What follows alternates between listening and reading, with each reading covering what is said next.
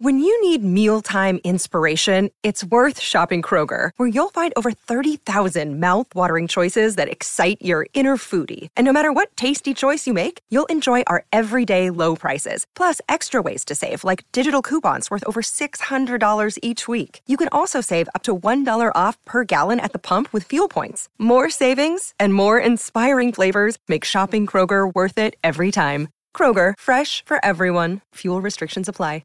Kelly's Hi. here, dressed like Star Wars today. Yeah, you Okay. do look like a Jedi.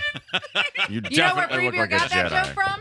Me. That's true. Well, I Me? did. I I True. didn't, and when I I- walked in, I was just waiting till it came around to you. So you do look like a Jedi. Yeah. today. I know. Rachel looked at me and she's like, hey, your outfit is badass. And I said, you know what inspired me? The peasants in Star Wars. Yeah. You want to know why? Because they layer so perfectly. You look like the lesbo who moved into Uncle Owen's property after Darth Vader burned it down, and you're trying to fix it up. Is she hot?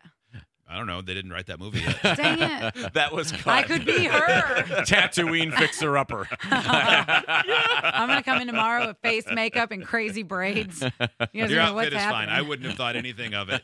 But once you said it, I'm like, damn. I know. Yeah, she should be going to pod racing. I You know, need- and it's white and tan too, so I'm very like earthy neutral tones. I am I think my style is peasant Jedi. Chic. I do- Add chic to the end of it. Yeah, that way it sounds awesome. Yeah. I just want to see that TV show. Like, fix up my dirt dome.